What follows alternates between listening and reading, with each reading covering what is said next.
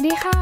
ต้อนรับท่านผู้ฟังทุกท่านนะคะ เข้าสู่รายการ Science Tech ค่ะ เจอกับหญิงมณีนาฏอ่อนพนาเช่นเคยนะคะ ทุกวันจันทร์ถึงศุกร์ 11โมงครึ่งค่ะ วันนี้เรามาพูดถึงเรื่องของระบบบ้านอัจฉริยะ หรือว่า Smart Home ค่ะที่ตอนนี้นะคะในยุค 2019 ยุคดิจิทัลเนี่ยเขาบอกว่าเป็นยุคที่ค่อนข้างที่จะเอื้อให้กับสมาร์ทโฟนเพราะว่าของใช้ทุกอย่างเนี่ยบางอย่างก็สามารถทำงานได้เองแบบอัตโนมัติด้วยค่ะ ติดตามกันใน Science Tech ค่ะ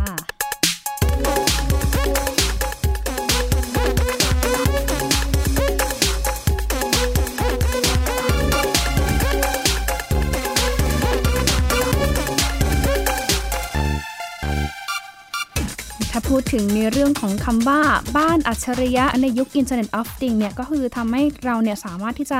ควบคุมอุปกรณ์บางอย่าง หรือว่าหลาย ๆ อย่าง โดยเฉพาะเครื่องใช้ไฟฟ้าได้ เพียงแค่สัมผัสแค่ปลายนิ้ว หรือแม้แต่บางอย่างเองเราก็สามารถที่จะมอนิเตอร์ได้ แม้ว่าเรานั้นจะไม่ได้อยู่กับบ้าน เพียงแค่มีการเชื่อมต่อกับทางสมาร์ทโฟนหรือว่าโทรศัพท์มือถือ และก็เรื่องของการใช้เทคโนโลยีแบบนี้นะคะก็อาจจะไม่ใช่เป็นเรื่องของการ จินตนาการอีกต่อไปแล้วค่ะ เพราะว่าปัจจุบันนี้เราก็เริ่มที่จะเห็นของใช้บางอย่าง แล้วก็บ้านหลายหลังที่เริ่มมีการติดตั้งระบบ smart home อีกด้วยนะคะ เดี๋ยวไปพูดคุยเพิ่มเติมกับอาจารย์พงศกรสายเพชรนักวิทยาศาสตร์คนเก่งของเราค่ะ อาจารย์สวัสดีค่ะ สวัสดีครับค่ะสมาร์ทโฟนที่สมาร์ทโฮมใช่ไหมครับใช่ค่ะขอโทษค่ะ smart home นะคะ ที่เราเห็นในหนังแห่งโลกอนาคต ตอนนี้ก็เริ่มที่จะเข้ามาสู่ในชีวิตจริงของเราแล้วนะคะ อาจารย์คะใช่ครับ ก็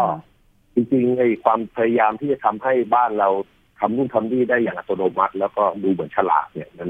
ก็พยายามทำกันมาหลายสิบปีแล้วครับ แล้วก็เอ่อผมก็มีคนพยายามติดต่างๆไอ้อุปกรณ์เหล่านี้ต่างๆมา แล้วก็เมื่อก่อนเนี่ยจะเฉพาะพวกเศรษฐีเท่านั้นที่จะทำพวกนี้ได้นะครับของมันจะราคาแพงแล้วก็จริง ๆ ก็ทำเงินได้ไม่ค่อยเท่าไหร่หรอกแต่ตอนนี้โลกมันเปลี่ยนไปเนี่ย มัน มีเซ็นเซอร์ต่างๆ ตัววัดนู่นวัดนี่ต่างๆ มันถูกลงเล็กลงใช้พลังงานน้อย แล้วก็มีการติดต่อเชื่อมโยงผ่านเครือข่ายผ่านอินเทอร์เน็ตบ้างหรือ network ในบ้านอะไรอย่างนี้แล้วก็มีพวกสมาร์ทโฟนอุปกรณ์ที่เราติดตัวเสมอ แล้วมันก็คุยกับอุปกรณ์อื่นๆได้มีอินเทอร์เน็ตความเร็วสูงนะครับ แล้วก็พวกชิปต่างๆ ในอุปกรณ์พวกนี้มันก็ ทำงานได้เร็วมาก มันก็สามารถคำนวณอะไรเยอะแยะ แล้วก็สามารถจะทำแบบเป็น AI ทำเป็นเหมือนฉลาดขึ้นมาเพื่อฟังเสียงแล้วเรารู้ว่าเราพูดอะไรได้นะครับ แล้วทุกอย่างเนี่ย ราคามันถูกลงมันก็เลยทำให้พอรวมรวมกันปุ๊บมันก็เลยทำให้ไอ้ความทำให้บ้านของเรามันฉลาดมันก็เลย มันก็เลยเป็นไปได้ขึ้นมาสำหรับคนทั่วๆไปที่ไม่ใช่ เศรษฐีอะครับราคาเริ่มที่จะจับต้องได้แล้ว อย่างคนแบบมนุษย์เงินเดือนอย่างเราอย่างเงี้ยก็สามารถที่จะเอื้อมถึงใช่ไหมคะ เรื่องของอุปกรณ์บางอย่างที่ใช้กับสมาร์ทโฟนได้นะคะอาจารย์ ใช่ครับ ก็เริ่มใช้ได้ครับมันเพิ่งเริ่มนะครับ จริงๆ มันเพิ่งเริ่มที่จะทำให้คนทั่วไปเริ่มใช้ได้ แต่ว่าเราอย่าหวังมากครับถ้าหวังมากเดี๋ยวจะผิดหวัง แต่ว่ามันมันดูดีขึ้นเรื่อยๆครับเหมือนเวลาที่เราไปซื้อก็ต้องเลือกดูมาตรฐานอุปกรณ์ด้วยเนาะว่ามันสามารถที่จะใช้งานได้จริงหรือเปล่าเนาะเพราะว่าเอาบางอย่างนะอย่างยิงเองซื้อเครื่องใช้ไฟฟ้าแบบ อัจฉริยะอาจารย์ แต่ว่าอาจจะซื้อแบบของที่ไม่ได้แพงมากค่ะ แต่บางทีมันก็ผิดหวังเหมือนกันอุปกรณ์นะครับนี่ค่ะค่ะข้อมูลเลยค่ะ อาจารย์คะแล้วทีนี้ในเรื่องของสมาร์ทโฮมหรือบ้านอัจฉริยะเนี่ย เราพอที่จะเห็นหน้าตามันหรือว่ามันเริ่มที่จะเข้ามาแทรกซึมในระบบ ส่วนไหนของบ้านเราบ้างแล้วคะอาจารย์ อุปกรณ์ที่เราทำให้มันฉลาดนะครับ มันก็จะมีพวกทีวีทั้งหลายนะครับ มีพวกลำโพงทั้งหลาย คือลำโพงเมื่อก่อนมันจะต่อกับเอ่อต่อกับเครื่องขยายเสียงแล้วก็รับเสียงอย่างเดียว แต่เดี๋ยวนี้มันเริ่มฟังคนได้ แล้วก็เลือกเพลงได้เลือกหลีเสียงได้หรือว่าให้เพลงมันวิ่งไปตามห้องต่างๆได้นะครับพวกหลอดไฟทั้งหลายนะครับหลอดไฟทั้งหลายที่บอกว่าเราสามารถบอกให้มันเปิดปิด ตามเวลาก็ได้ หรือว่าเปิดปิดโดยคำสั่งของเรา เช่นบอกว่าเราเข้ามาบ้านแล้วเราต้องการให้ห้องนี้สว่างแต่ห้องอื่นมืดก่อนอะไรเงี้ยเราสามารถสร้างเป็นเหมือนโปรแกรมแบบหนึ่งได้โดยสั่งผ่านโทรศัพท์ก็ได้แล้วก็พวกสวิตช์ทั้งหลายสวิตช์ไฟสวิตช์ต่างๆ เนี่ย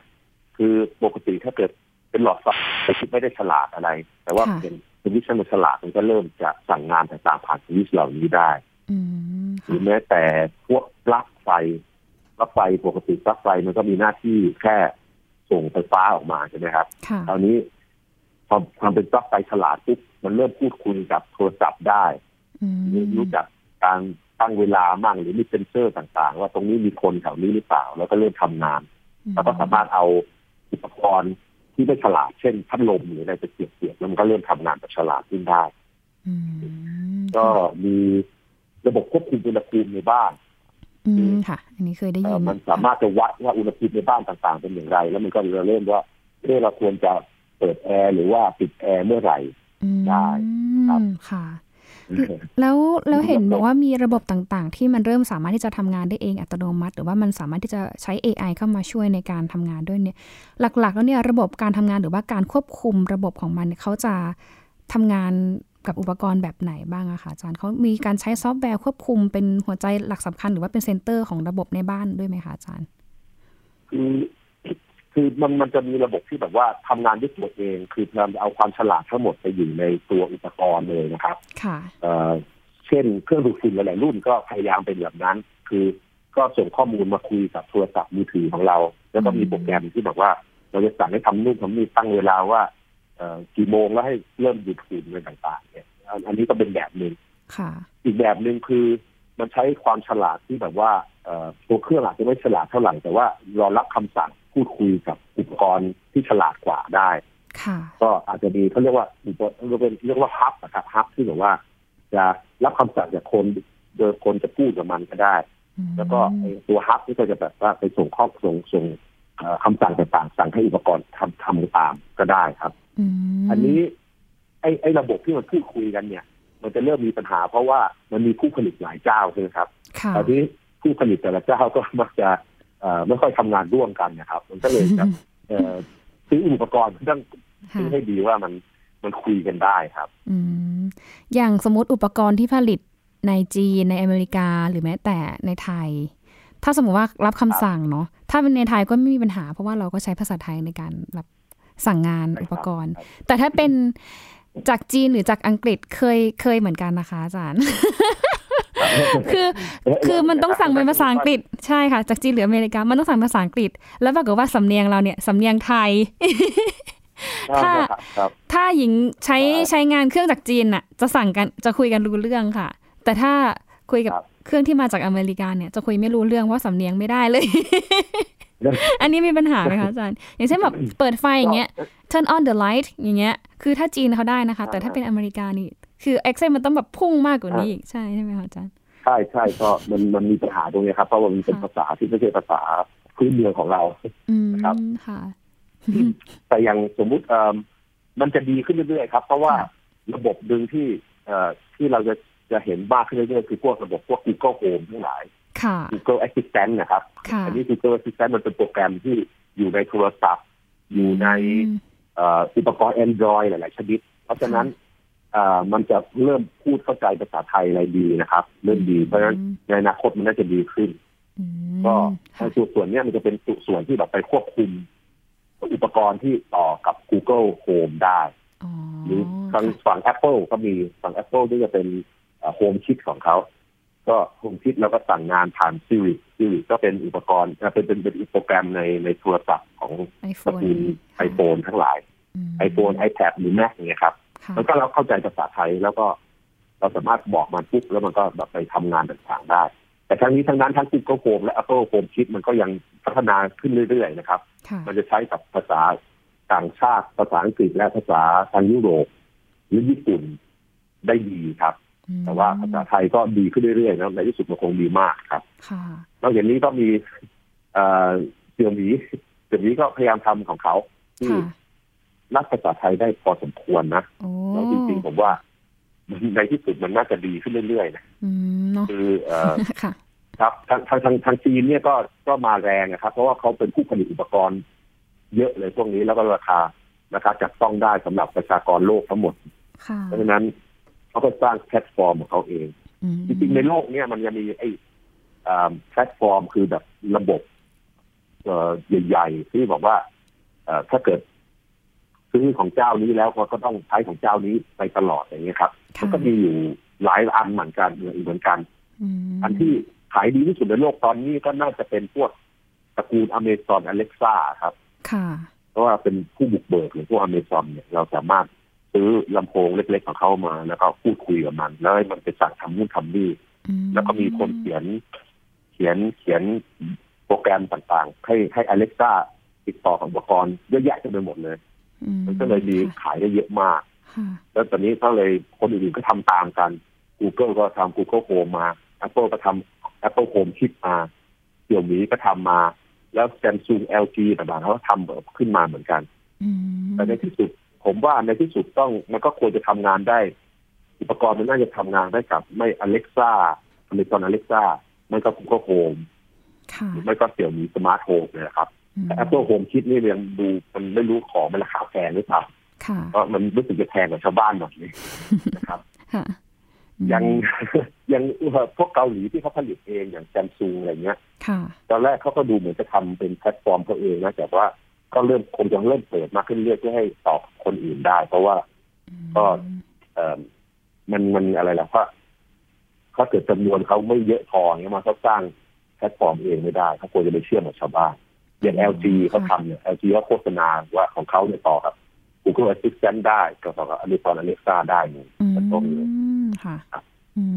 อันนี้มันคือตอนนี้ปัญหาสำคัญตอนนี้ก็คือมันมีหลาย ๆ แพลตฟอร์มให้เลือกแล้วก็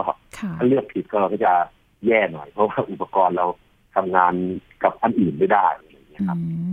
เพราะฉะนั้นแล้วเวลาเราเลือกซื้ออุปกรณ์นะคะอาจารย์เราจะต้องเลือกซื้ออุปกรณ์แบบไหนที่มันแมชกับแพลตฟอร์มนี้ แล้วก็มันแมชกับตัวเราด้วยอะค่ะอาจารย์ ใช่ครับแต่ใจผมเนี่ย ผมก็ดูรอของที่จีนผลิตนะครับคือจีนค่อนข้างราคาถูกแล้วก็มักจะ จะใช้ได้ครับ อุปกรณ์คุณภาพใช้ได้ แต่ว่ามันก็กำลังเริ่มกันอยู่ก็ต้องรอสักพักหนึ่งแต่ถ้าอยากซื้อใช้อะไรอย่างนี้เลยก็ผมแนะนำก็พวกตระกูล Alexa กับอเล็กอันที่อเมซอนอเล็กซ่ากับ Google Assistant Google Home นะครับ อันนี้จะมีอุปกรณ์ต่อต่อด้วยง่าย เยอะ แล้วก็ราคาไม่แพงนะ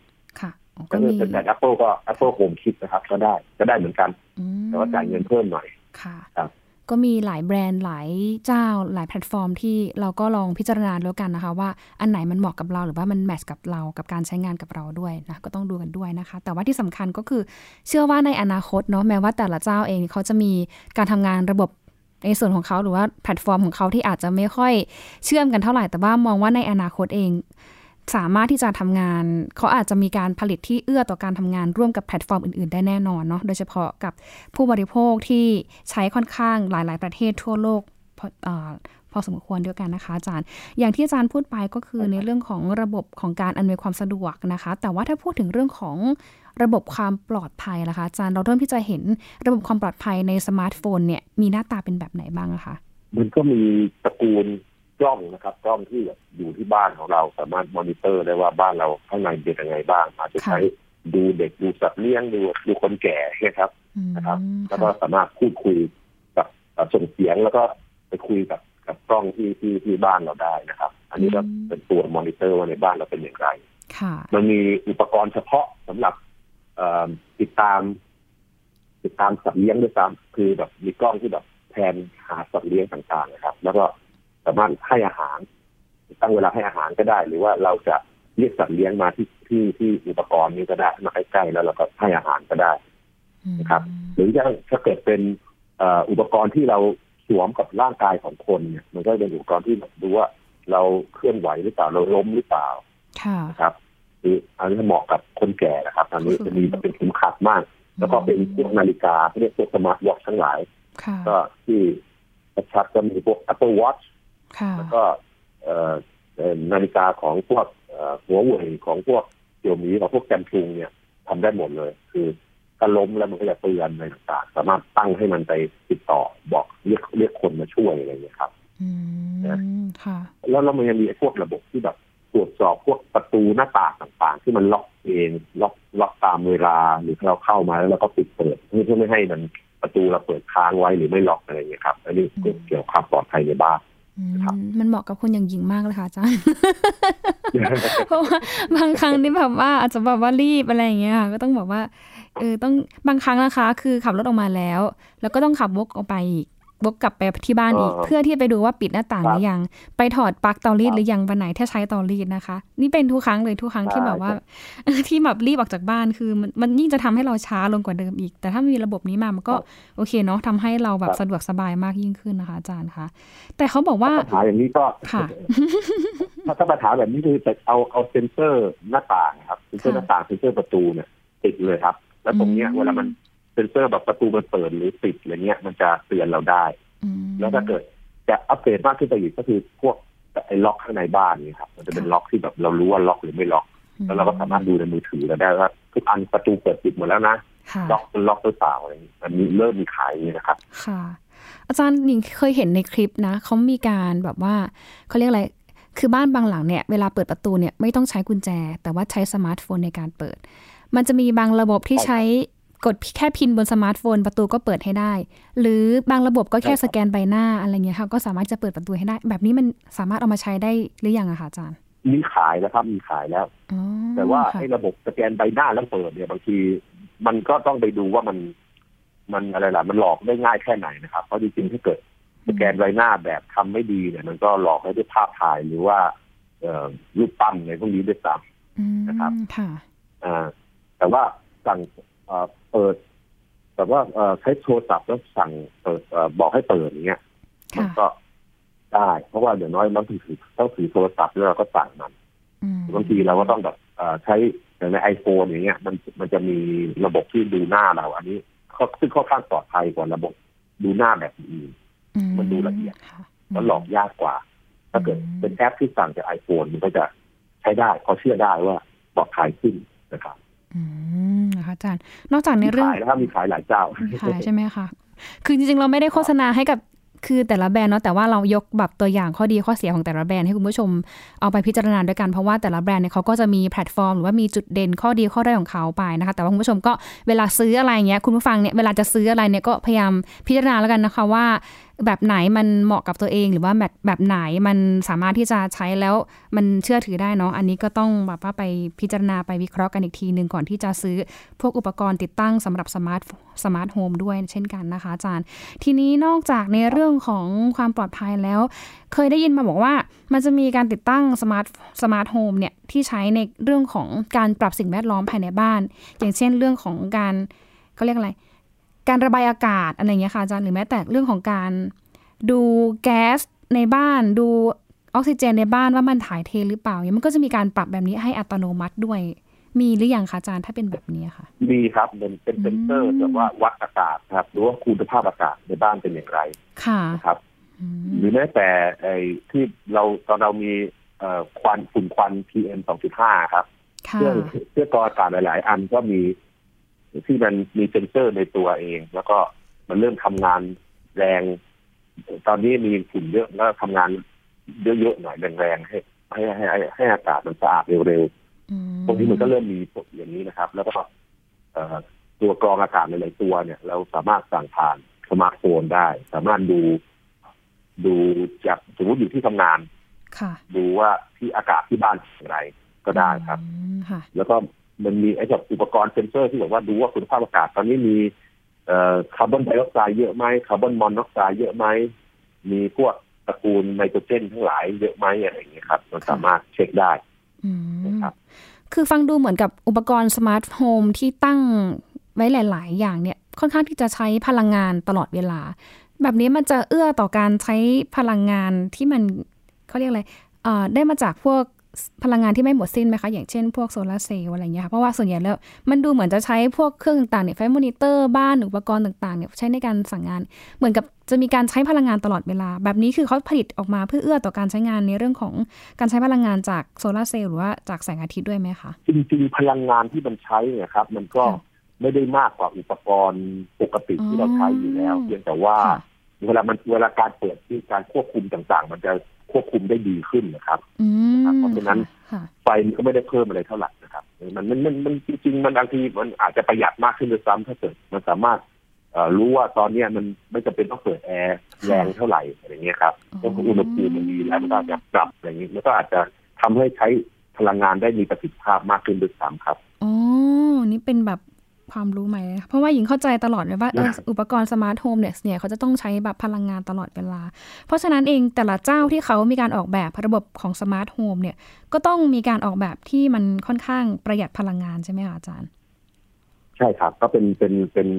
จุดมุ่งหมายอย่างหนึ่งด้วยอยากให้มันใช้พลังงานน้อยด้วยครับ อืมค่ะอาจารย์ อาจารย์อยากทีนี้อยากให้อาจารย์พูดถึงข้อดีแล้วก็ข้อเสียสำหรับอุปกรณ์ smart home ต่างๆนะคะที่ตอนนี้เองหลายแบรนด์หลายเจ้าก็พยายามที่จะโชว์เทคโนโลยีของเขาหรือว่านวัตกรรมของเขาเนี่ยใช้สำหรับผู้บริโภคในอนาคตด้วย มันมีทั้งข้อดีข้อเสียยังไงบ้างคะเพราะว่าแน่นอนแล้วว่าปฏิเสธไม่ได้ว่าเดี๋ยวสองสามปีข้างหน้า เราเองก็อาจจะเป็นหนึ่งในคนที่จะต้องไปเป็นผู้บริโภคที่จะต้องใช้อุปกรณ์ต่างๆ เข้ามาในบ้าน โดยเฉพาะในระบบ smart home ของเราด้วยค่ะข้อดีเนี่ยก็คือส่วนใหญ่คือความสะดวกสบายที่มันน่าจะดีขึ้นครับเพิ่มขึ้นครับ แล้วก็หลายๆอย่างเนี่ย สิ่งที่เราไม่เคยทำได้เราก็จะทำได้เช่นแบบเราสามารถตรวจสอบสภาพบ้านของเราจากที่ทำงาน เราสามารถตั้งเวลาเปิดปิด ต้มกาแฟทำอาหารกรองอากาศอะไรต่างๆ ได้โดยดูสภาพในบ้านของเรา ถ้าเกิดเรามีสัตว์เลี้ยง หรือว่ามีคนแก่หรือว่ามีเด็กอยู่ที่บ้านเราก็สามารถจะดูมอนิเตอร์เขาว่าเป็นอย่างไรได้นะครับ อันนี้คือข้อดี แล้วก็มันก็ยังมีของต่างๆ ที่เรายังจินตนาการจินตนาการไม่ออกนะครับคือโดยเทคโนโลยีที่เพิ่มขึ้นนะครับแต่ข้อเสียมันก็มีครับ ข้อเสียมันมีก็มีเสี่ยงเสี่ยงเหมือนกัน เพราะว่าเรื่องอุปกรณ์ยิ่ง ฉลาดเท่าไหร่ แล้วก็ต่ออินเทอร์เน็ตได้มากเท่าไหร่เนี่ย มันก็มีมีโอกาสที่ว่าคนที่ต้องการจะดึงข้อมูลลักขโมยลักขโมยข้อมูลเนี่ยสามารถพยายามต่อเข้ามา แล้วก็แฮกแฮกคือบังคับควบคุมมันจะโดยที่มาจากข้างนอกโดยมันไม่ควรจะมีสิทธิ์จะทำได้ครับ มันก็มีมันมีปัญหาเหล่านี้มาเรื่อยๆเหมือนกันซึ่งผู้ผลิตเขาก็ต้องป้องกัน แต่ว่าถ้าเกิดเราไม่รู้จักจะอัปเดตให้ ตัวตัวตัวอุปกรณ์เรามันมีซอฟต์แวร์ของมันที่ที่ใหม่ๆหน่อยบางทีเราก็จะเป็นเหยื่อของพวกแฮกเกอร์ได้นะครับแล้วก็มีอีกอันหนึ่งคือข้อมูลต่างๆที่มันเก็บอย่างเช่น พวกเสียงต่างๆ ที่เราพูดคุยอุปกรณ์อย่างเงี้ยบางทีมันก็ถูกส่งไปที่บริษัทที่เป็นเจ้าของที่ผู้ผลิตอุปกรณ์เหล่านี้ แล้วไอ้ข้อมูลเหล่านี้มันอาจจะไปถูกใช้เนี่ยทำให้ความเป็นส่วนตัวเราลดลงนะครับ คือจริงๆมันก็มีเคสที่แบบว่าแต่บางทีไอ้ไอ้ไม่รู้อันนี้เป็นข้อดีหรือข้อเสีย เช่นในอเมริกาเขามีแบบเคสที่แบบว่ามีการฆาตกรรมมีฆ่ากันตายในอพาร์ตเมนต์หนึ่งแล้วก็ตำรวจพยายามไปเอาเอาข้อมูลที่ว่า ไอ้เสียงที่อัดลงไปใน Google เอ่อใน Alexa เนี่ยที่มันเป็น smart speaker ที่มันรับเสียงอะไรเนี่ยพยายามเอาเสียงนั้นมาดูที่ว่ามันมันเกิดอะไรขึ้นอะไรอย่างนี้เหมือนกัน อันนี้อาจจะเป็นเป็นวิธีใช้ที่ดี แต่วิธีใช้ที่ไม่ดีก็คือ มีคนสามารถถ้าเกิดเขาเอาข้อมูลต่างๆที่เราพูดเนี่ย ที่ส่งเข้าไปในอุปกรณ์เหล่านี้ แล้วเอาไปเก็บไว้ แล้วเขาจะรู้ว่าเราพูดอะไรบ้างในบ้านได้เราได้เหมือนกันนะครับอันนี้ข้อเสียก็เป็นพวกประมาณนี้ค่ะ ก็ช่างน้ำหนักเอาแล้วกันนะคะ ว่ามันสะดวกสบายปลอดภัยจริงแต่ว่าขณะเดียวกันเอง มันก็เสี่ยงต่อการถูกแฮ็กแล้วก็ สูญเสียความเป็นส่วนตัวด้วย แต่ว่าเข้าใจว่าในอนาคตมันก็น่าผู้ผลิตเองเขาก็น่าจะมีระบบที่ป้องกันรัดกุมมากยิ่งขึ้นนะคะอาจารย์ ใช่ครับ มันมันเกิดจากการแข่งขัน แล้วก็เขาเขาก็พยายามทำให้มันดีขึ้นเรื่อยๆครับตอนนี้เราก็ต้องตอนนี้จริงๆ เราอย่าหวังมันหวังมากนะครับเลยอย่าไปเรียกว่าบ้านอัจฉริยะเลยเราเรียกว่าบ้านที่มันโง่น้อยลงอะไรอย่างนี้ยังไม่ถึงขั้นอัจฉริยะใช่ไหมอาจารย์ยังไม่ถึงยังไม่ถึงว่ามันก็มันก็ดีขึ้นนะครับนะครับก็ ทำนู่นทำนี่ได้ดีขึ้นน่าจะประหยัดพลังงานมากขึ้นถ้าเกิดมันมันตั้งไว้ให้ดีครับค่ะเพราะว่าหญิงเคยไปแบบไปดูงานที่เกาหลีกับกับเทคโนโลยีเจ้าหนึ่งอะไรเงี้ยค่ะ คือคือเห็นเลยว่าในอนาคตมันต้องเกิดขึ้นใกล้ ๆ เราแน่นอน เพราะว่าอย่างตู้เย็นนะคะ แค่ไปยืนอยู่ตรงหน้าตู้เย็นอะไรเงี้ยเอ่อ ประตูตู้เย็นอะมันก็เปิดให้เราทันทีเลยเหมือนมันพร้อมเสิร์ฟนะคะ หรือบางครั้งเนี่ยเราไม่ต้องการเปิด มันก็แค่เราไปเคาะเคาะประตูตู้ป๊อกป๊อกอย่างเงี้ยมันก็เหมือนประตูตู้เป็นโปร่งแสงค่ะ มันก็สามารถทำให้เราเห็นว่าเออในตู้เย็นมีอะไรบ้างโดยที่เราไม่ต้องเปิด หรือแม้แต่ไอ้โต๊ะที่ที่วางในในครัวค่ะ ก็จะเป็น smart table อาจารย์คือเพราะว่า smart table เราสามารถที่จะจิ้มเหมือนเป็น touch screen นะคะว่าจิ้มว่าเราอยากจะทำเมนูอันเนี้ย เออเราจะทำยังไง เขาก็จะแบบขึ้นมาให้เลยว่าวัตถุดิบมีอันนี้อันนี้นะ เอามาหรือยัง แล้ว แล้วก็ขั้นตอนวิธีการทำเขาก็สอนด้วยนะคะอาจารย์คือเราก็สามารถที่จะหั่นผักไปด้วย แล้วก็ชำเลืองมองดูจอข้างๆ เราไปด้วยอะไรเงี้ย โดยที่เราไม่ต้องแบบไปเปิดสมาร์ทโฟนหรือว่าเปิดแท็บเล็ต iPad อะไรเลยนะคะอาจารย์ มันก็ก็ดีอะอาจารย์ คือแบบมองเลยว่า อะไรนะคะ อาจารย์ลองไปดูเดี๋ยว เดี๋ยวบอกอาจารย์หลังไมค์ว่าแบรนด์ไหนอะไรอย่างเงี้ยได้ได้อ่าแล้วค่ะ ก็สนุกนะคะ พูดคุยกับอาจารย์เรื่องของ smart home ค่ะ แต่ว่าเวลาเราน้อยนะคะ แต่ว่าเดี๋ยวจะคุยกับอาจารย์พศกรต่อเรื่องของ biometric หรือว่าการจดจำใบหน้าด้วยนะคะ ก็อย่างที่บอกไปเนาะว่าเรื่องของ smart home หรือว่าบ้านอัจฉริยะ หรือว่าอาจารย์พศกรบอกว่าโอเคแหละตอนนี้อาจจะยังไม่ถึงขั้นอัจฉริยะ แต่ว่ามันก็ทำให้บ้านมันดูโง่น้อยลง มันทำให้เราเนี่ยสะดวกสบายมากขึ้นค่ะ ก็ถือว่าเป็นอีกระบบหนึ่งที่ สามารถที่จะทำงานทั้งภายในภายนอกบ้านนะคะ แล้วก็ทำให้เราเนี่ยสะดวกสบายมากยิ่งขึ้นนะคะ เพราะว่าหัวใจสำคัญของสมาร์ทโฮมเลยนั่นก็คือ การสร้างความสะดวกให้กับผู้ใช้งานผู้ที่อยู่ในบ้าน และที่สำคัญเลยช่วยประหยัดพลังงานด้วย ก็ช่างใจเอาละกันนะคะว่า แบบไหนเหมาะกับเรามีข้อดีข้อเสียอย่างไรก็ฝาก ท่านผู้ฟังทุกท่านไปพิจารณาอีกรอบหนึ่งนะคะ เพราะว่าแน่นอนว่าอีก2อสปีข้างหน้า smart home ก็เริ่มที่จะเข้ามาในชีวิตของเราแล้วเช่นกันค่ะ วันนี้หมดเวลาแล้วนะคะ ต้องลาท่านผู้ฟังไปก่อนค่ะ สวัสดีค่ะ